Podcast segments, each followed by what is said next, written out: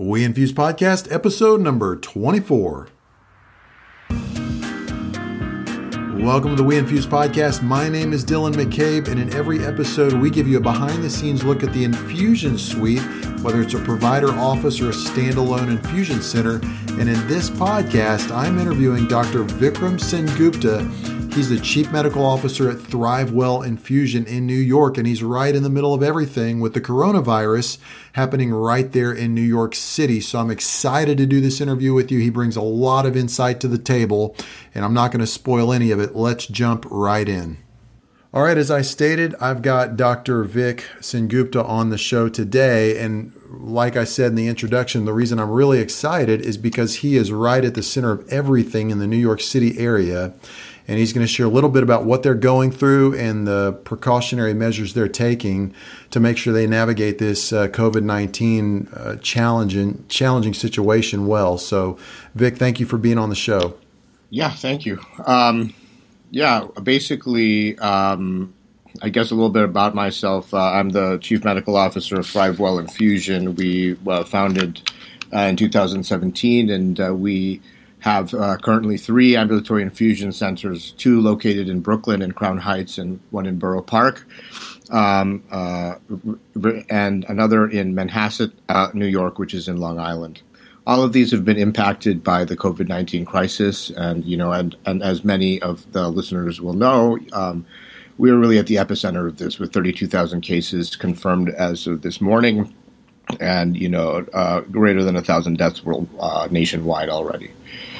Um, so basically, I guess we're going to discuss our response to the COVID 19 situation has been to, I, I, think basically what it really highlights about um, ambulatory infusion is the importance of site of care optimization for the safety of patients. And that's the sort of angle that uh, I have taken because as, as as the person responsible for managing and ensuring that these patients receive the highest standard of care in the safest settings possible. And to that end, we have, um, you know, implemented many of the broader measures that have been recommended both by NICA and by the CDC and and Johns Hopkins and other authorities um, on this matter. And uh, as far as screening and um, ensuring that we minimize risk of exposure. I've sent all of my uh, administrative staff um, home, and they're working remotely, and it's only clinical people on the ground. Uh, you know, we make sure that people are two meters apart if they are, uh, you know, uh, you know, uh, basically at, at the center at the same time, and we try to prevent having more than one patient actually in our centers at the same time right now, which is not always possible, but the good news uh, for us is that we have uh, our model is centered around um, predominantly private rooms, so that's allowed us to segregate patients and and avoid uh, cross contamination. And and we've basically just stopped using our semi private infusion suites, which which have about one or two chairs typically. Um, well, tell us tell us quickly. You know, I think a lot of people listening to this especially if they're providers or people running, you know, standalone infusion centers, they're thinking, you know, how do I know which risk mitigation strategies to take with my patients? Where are you getting these? Where are you getting your information? I know you mentioned NICA, the National Infusion Center Association, which we can find at infusioncenter.org. What's your main source for protocol for navigating the situation? Well, you know, I have um, I don't use a single source. I think it's important to be aware of all of the major sources of, uh, and, and also to be directly in touch with primary sources on the ground. So I'm in communication with infectious disease docs and, and, and hospitalists and ED docs on the ground at NYU, um, where I'm on faculty um, every day. And um, I'm communicating with um, other people in other parts of the country who have started a COVID 19 task forces. Um, and then and and and basically trying to synthesize that all of that with a, set of other clinicians um, into something that applies more specifically to the ambulatory infusion setting. And and I think that the NICA standards really distilled it quite nicely you know. Um, really we for our purposes, um, in terms of personal protective equipment, it's really gown, gloves, goggles, face shield, and 95 masks are less um, substantial um, in our setting because we are not really uh, involved in aerosol generating procedures, but we have those and make sure that um, everybody is trained and that uh, people are repeatedly trained on that um, to ensure that everyone is up to date. And um, we're making sure that we decontaminate all of our surf- surfaces before and after uh, patient encounters with EPA approved medications, uh, or rather, uh, cleaning products, including CaviWipes, alcohol greater than 60 to 70 percent, um, diluted bleach, Windex, soap and water, sunlight. We're not using sunlight, but the, the, those are those those are the modalities that have been shown to be effective, um, and we're considering, you know, the half life involved in, you know, the dissipation of of, of COVID nineteen from from uh, physical surfaces, etc. Some other measures that we've taken is that we're screening the patients remotely via phone. You know, fever, cough, travel to um, uh, to, uh, countries at uh, high risk countries, which has expanded. Um, substantially now, and then um, we are not really allowing visitors into the centers, and we are checking the checking patients' vital signs and screening them when they do come on site um, outside of the center before we allow them in. Um, if some, if, and the policy is that if we suspect someone of having something, somehow a patient enters, uh, uh, you know, and we begin um, our encounter, you know, if there's a suspicion, for example, that that you know maybe suddenly they expect a fever, the plan is to immediately mask them, put them in a private room, which they probably will be in already, you know, and uh, you know make sure, and then uh, you know basically send them for you know contact infection control and and go from there. Right now, let's let's talk about the big elephant in the room. I think as as you are located in the New York City area, what is it like there? Because all of us, I mean, I'm in Dallas, Texas. We've got listeners all over the U.S. And I just saw a video I mentioned to you before we started recording. The video put out by this emergency room doc um, in New York City, and she's talking about how they re- received five new ventilators, but really they need like a hundred. I mean, what what's the situation like out there? Yeah, this situation is uh, pretty grim. The hospitals are straining, and we sort of anticipated this. Um, at ThriveWell and have reached out, uh, you know, to the CMOs of all the major systems um, and making them aware that we, you know we're available here to help offload their uh, autoimmune patients who need infusions right now because there is a convergence of people with transmissible illness upon all of the major academic medical centers, and there are wards after ward um, that are opening that are dedicated only to, to those infected with COVID 19. There's a very high mortality rate and resources need to be dedicated to that. There is a shortage of vents and, and PPE at various, and every institution is a little bit different in terms of their access to resources. Um, but the, the hospitals are definitely overstrained, and the executives who I've been in touch with um, over the course of the past few weeks, just you know, uh, you know, they're they're they're you know they're rising to the occasion, and I just have to really, uh, you know express my respect and appreciation for all my colleagues in, in medicine and, and the administrators and, and the advanced uh, staff, who, uh, advanced practitioners and physicians, and everybody there that are just handling this on the front lines every single day, um, because they're really working hard, and but and hopefully we'll be able to contain it. But it, it's overstrained right now, and um, and there is a need that is emerging right now um, as it pertains to ambulatory infusion. There's an emerging need that for patients who are immunocompromised at risk, you know, um, uh, to be to, to be transferred to sites of care that are safer for them, namely ambulatory infusion centers like ours that have been able to remain imperturbed and unexposed, at least so far, as much as possible, and can contain and prevent transmission and detect. Uh, we're not trying to detect at all. We haven't taken that tack. We are basically trying to serve as a haven for that. And, and uh, certain kinds of uh, patients on biologics really are more susceptible than others. Most of them tend to be immunocompromised, but MS patients, for example, those on Tysabri, are at higher risk. And, and increasingly, we're seeing an influx of, of, of, of these kinds of patients um, because of that. Um, and we're open to that. We've, we've basically hopefully can offload the patient, the hospital resources while while making sure that these folks don't get um, cross contaminated because their risk of critical illness in, in, in the setting of, of a COVID 19 exposure is about 20%, as opposed to the general population, which would be more about 5%. And then that's another vent op- occupied that was totally avoidable. It's another hospital bed that was totally avoidable for, for a non elective um, procedure.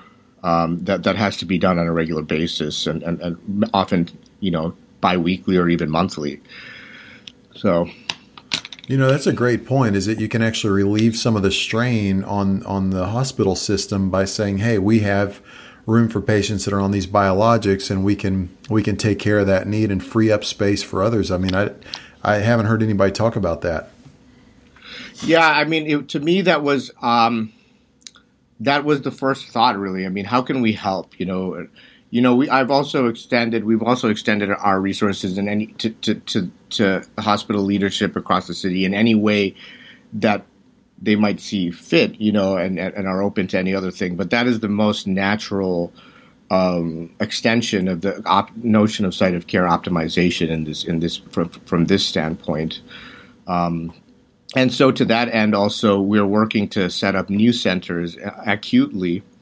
Um, in air, in zones that are at very high risk for very rapid propagation. There are some new studies out of MIT that came out this week that certain parts of the city, certain boroughs, are going to be very difficult to control um, transmission in, and, and, and the hospital systems there are very overwhelmed. And so we're trying to create like basically pop up infusion centers that allow us to to, to, to, handle those patients. It's taking some time and energy, but but and then uh, the the other option being mobile infusion units that we're trying to explore as well, because we have refined the ambulatory model and and and now basically I think that if you just take the for those who can't get a straight home infusion and require a higher level of monitoring and have to get their infusions, sometimes it may make sense in order to enforce social distancing which is really the core of controlling this epidemic uh, by by uh, utilizing mobile units. So you know we're talking to people and and trying to do something favorable while also serving our existing patient population um, and making sure that they get the best care that they can that we can give them. That's so interesting. You know, I think about situations like this that are so challenging. It really forces people to think more creatively and, and kind of think like an entrepreneur and come up with solutions. And it's great because you, you just voiced a few solutions that I think other people may not even be thinking of, or maybe they did think of it, but they didn't pull the trigger on it. And it's really, it's really neat to see how you can, you know, try to lend that helping hand and be creative about it. And so as we talk about, I mean, we've talked about protecting your patients let's you know a question comes to my mind is how how are you guys managing the communication flow to all of your patients. I'm sure your patients have lots of questions like what do we do? Can we come in and get our infusion? How are you guys navigating that and managing that information transfer to your patients back and forth?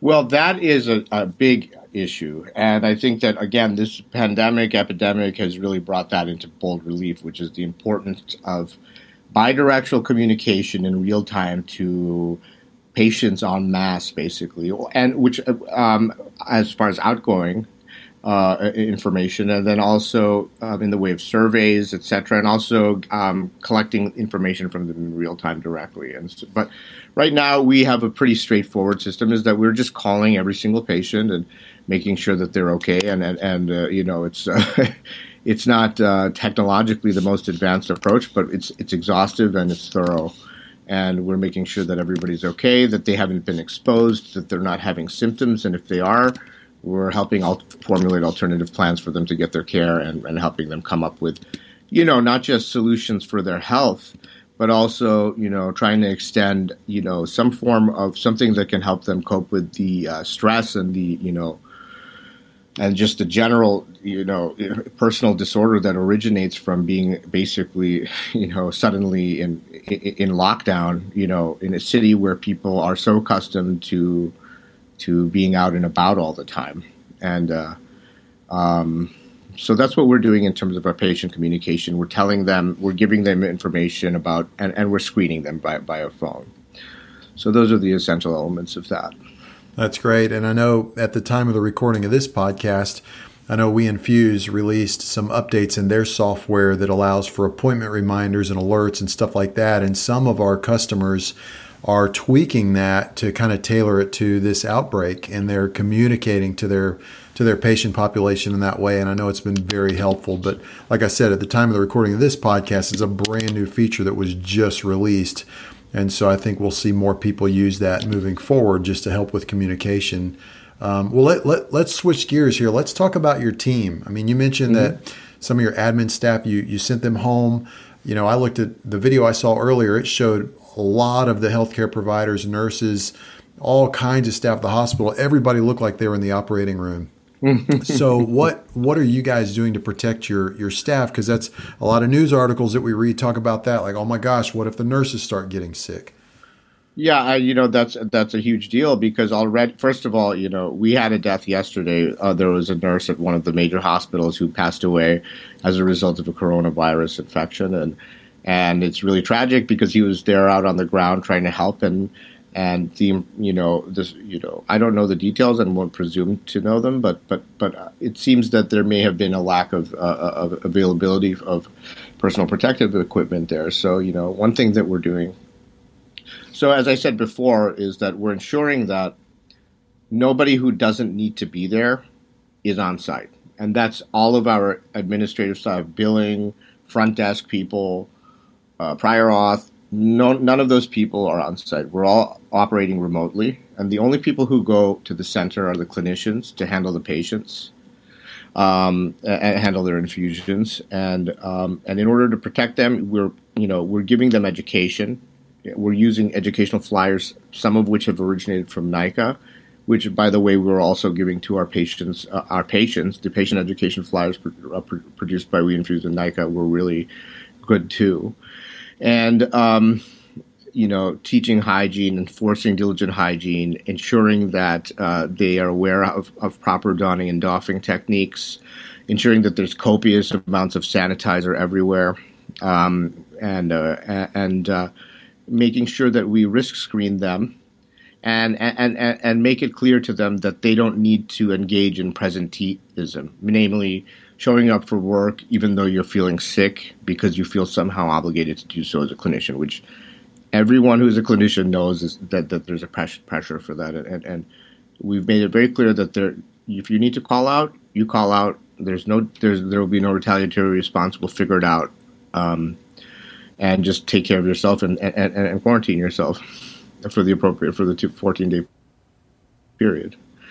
The other thing we're doing to protect them is we're extending our clinic again, extending our clinic page hours um, so that there's minimal exposure and the fewest number of people in the clinic per unit time.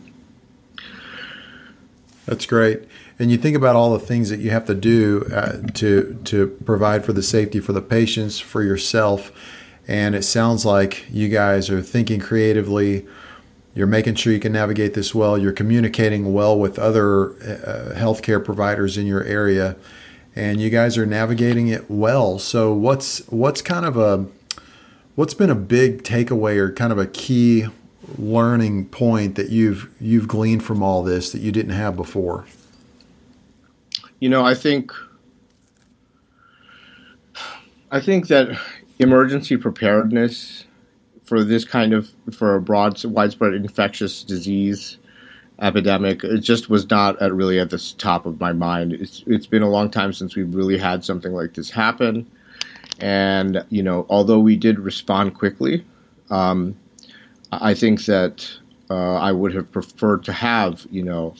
Uh, you know, an, a, like a stockpile of of of, of a P, uh, PPE. We've we have enough, but you know, and maybe even some of the novel therapies which are uh, being utilized for the treatment of, of, of, of, or the evaluation or being evaluated as potential therapies for, for COVID 19, you know, maybe, you know, maintaining uh, this, those are basically unavoidable. I couldn't have uh, predicted those, but but you know, I think in the future, if something like this happens, I'm going to be much more aggressive. I, waited a week probably before I started to explore and really see what kind of infusible medications might be utilized in order to help patients, um, either as a preventative measure or a therapeutic measure.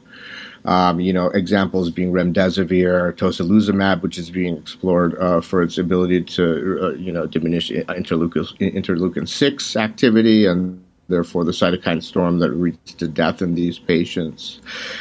Um, and various, and you know, some hospitals are actually also using things like high dose vitamin C, and and and, and um, you know, we're capable of doing all these things. And I think just having the supply chain uh, you know, there and prepared and ready to, to, to spring into action for, for, for emergencies uh, of this nature, I think will be essential moving forward. And then also, really, I think we're going to enter a new world um, with a totally different paradigm after this because how could we not? Where our attention to infection and infection control will be much higher, and, and we will be enforcing and paying a lot more attention to. Uh, ensuring that we have habits that that um, that prevent transmission, that we are looking for signs of infection, that we are looking to protect those who are at the mo- at greatest risk, even more than we already have been. Um, and so those are a few takeaways I would say because because yeah, those are. It's really this this social distancing is essential, you know. Um, uh, I really have come to appreciate that because you know in the Spanish flu of 1918, you know there was there's there's the story of St. Louis versus Philadelphia, which uh, St. Louis chose to you know not have their World War One parade, and Philadelphia cho- chose to have it, and you know St. Louis had 700 mortalities as a result, and Philadelphia had 12,000. Wow. So, you know, and, and, and there were 40 to 50 million uh, mortalities in, in, in that case, in that situation. And this sort of is starting to look like it could become something on that scale and, and kind of, uh, you know, um, hopefully we can uh, use modern medicine and, uh, and modern uh, epidemiology to, to, to really contain this as rapidly as possible. So. Well, that, it's so interesting that you say that. You know, with the social distancing, it's been interesting being in Dallas, Texas, and seeing things happen from afar. And now it's come to Texas. You know, a lot of people are, I feel like, just now starting to practice social distancing. Of course, all the restaurants, all the everybody's shut down, just like everybody everywhere else. I mean, that's spreading rapidly. But, um, you know, just kind of a question of opinion. Obviously, this isn't medical advice or, or anything like that, but just for people out there that, that are thinking or even saying, like, oh, this is no big deal, this is going to pass in a few weeks, and there's only been, you know, there's been a very small amount of deaths so far. Uh, where everybody's overreacting basically, and therefore social distancing is not that important. What what's your response to that? I just don't you know, I just don't think it's true. And, and one of the biggest reasons is that 81% of those uh, with the disease are simply carriers, asymptomatic carriers. And, and we're trying to really and so transmission can be occurring without anyone's knowledge, not only because of that, but also because of a latent period while the virus is incubating, during which someone that is virulent can be spreading this everywhere. And that's and when those folks get into the circulation, um, that's when you get that's that's what causes you know the explosion in in in you know among those who are susceptible those 14 percent who become these are based on Chinese statistics 14 percent of those who become severely ill 5 percent who become critically ill with a 2.3 case more fatality rate. This is these these numbers are astronomical. That's number one. The number two thing is that if you look at New York and you look at the number of cases, there's 32,000 cases. There's just the numbers don't lie at this point, you know. And I, I have to admit that initially, when the first hints of COVID 19 emerged, long before it really came to us, I didn't have the same level of concern, you know. Um, and, and I was concerned that maybe an overreaction and the economic rea- consequences and contractions that originate from from from things like you know mandatory shutdowns uh, might be um, might be of greater consequence um, than the healthcare consequences of, of, of the COVID nineteen epidemic and, and and, and the transmission of it. But I, I, just don't believe that anymore, based on the fear that I am hearing from the physicians on the ground that I've never heard from anyone before. You know. Um, and based on seeing it with my own two eyes and then looking at the numbers which just don't lie i don't you know 32000 more than a thousand dead it's it's more in New York, of course. It's the most. I think a third of the cases are in New York right now. But um, but uh, it's gonna it has the potential to affect us everywhere and in and in different ways, and we just need to cont- contain it.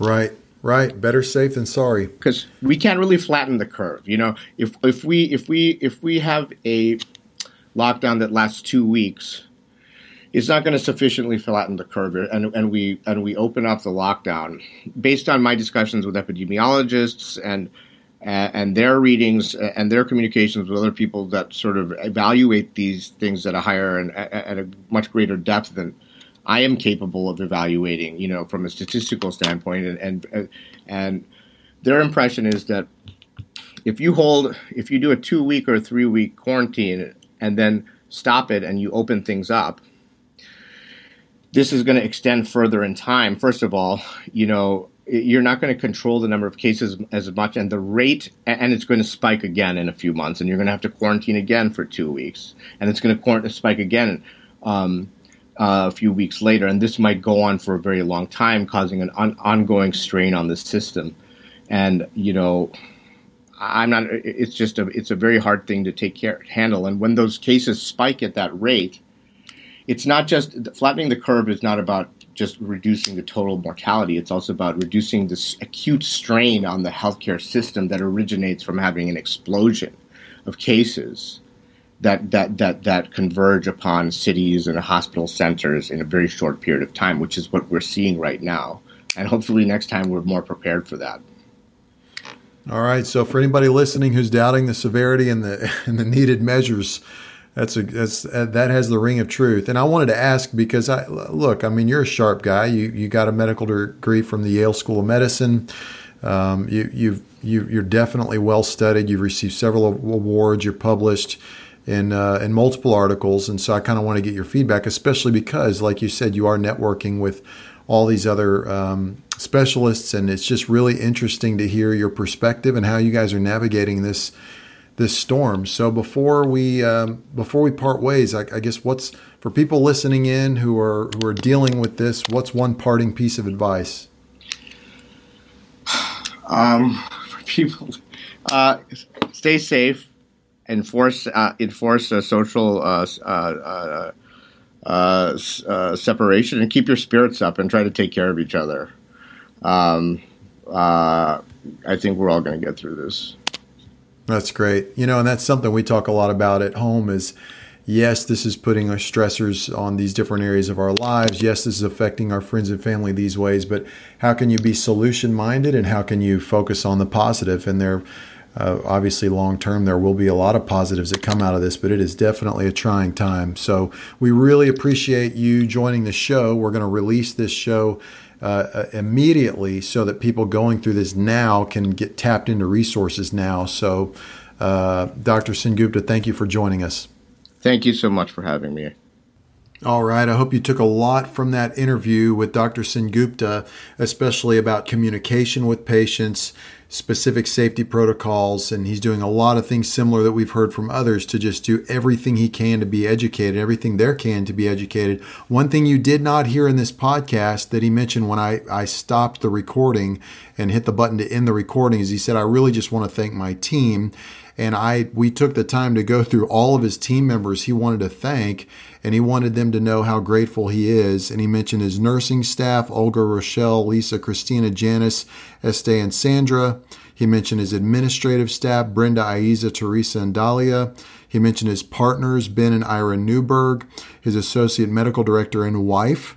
Uh, he also mentioned his medical advisory board uh, the physicians who trust them with referrals, his corporate partners, and last but not least, his patients. And he wanted to thank, you know, of course, the, above all, just Team Thrivewell. It's a team effort. And of course, you heard on the interview, he's collaborating with other physicians in the New York City area if you're curious about what else We Infuse can do to equip you, if you're thinking about starting an infusion center, we offer consulting and we offer software.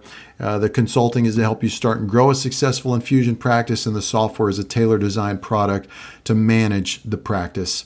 Just go over to weinfuse.com and you can schedule a time with an account executive to learn more especially now that people are working remotely the software platform has really never been more powerful because it's got all kinds of systems in place to keep everybody on the same page for every part of the process from initial intake to scheduling to uh, nurses charting to patient follow up and alerts and reminders. The software, like none other tool that exists, puts everybody in the same system on the same page and completely streamlines the process. So do not hesitate to call one of the uh, account executives at We Infuse today. Just go to the website. You can schedule through this through the site, or you can call the main number. You will be glad you did.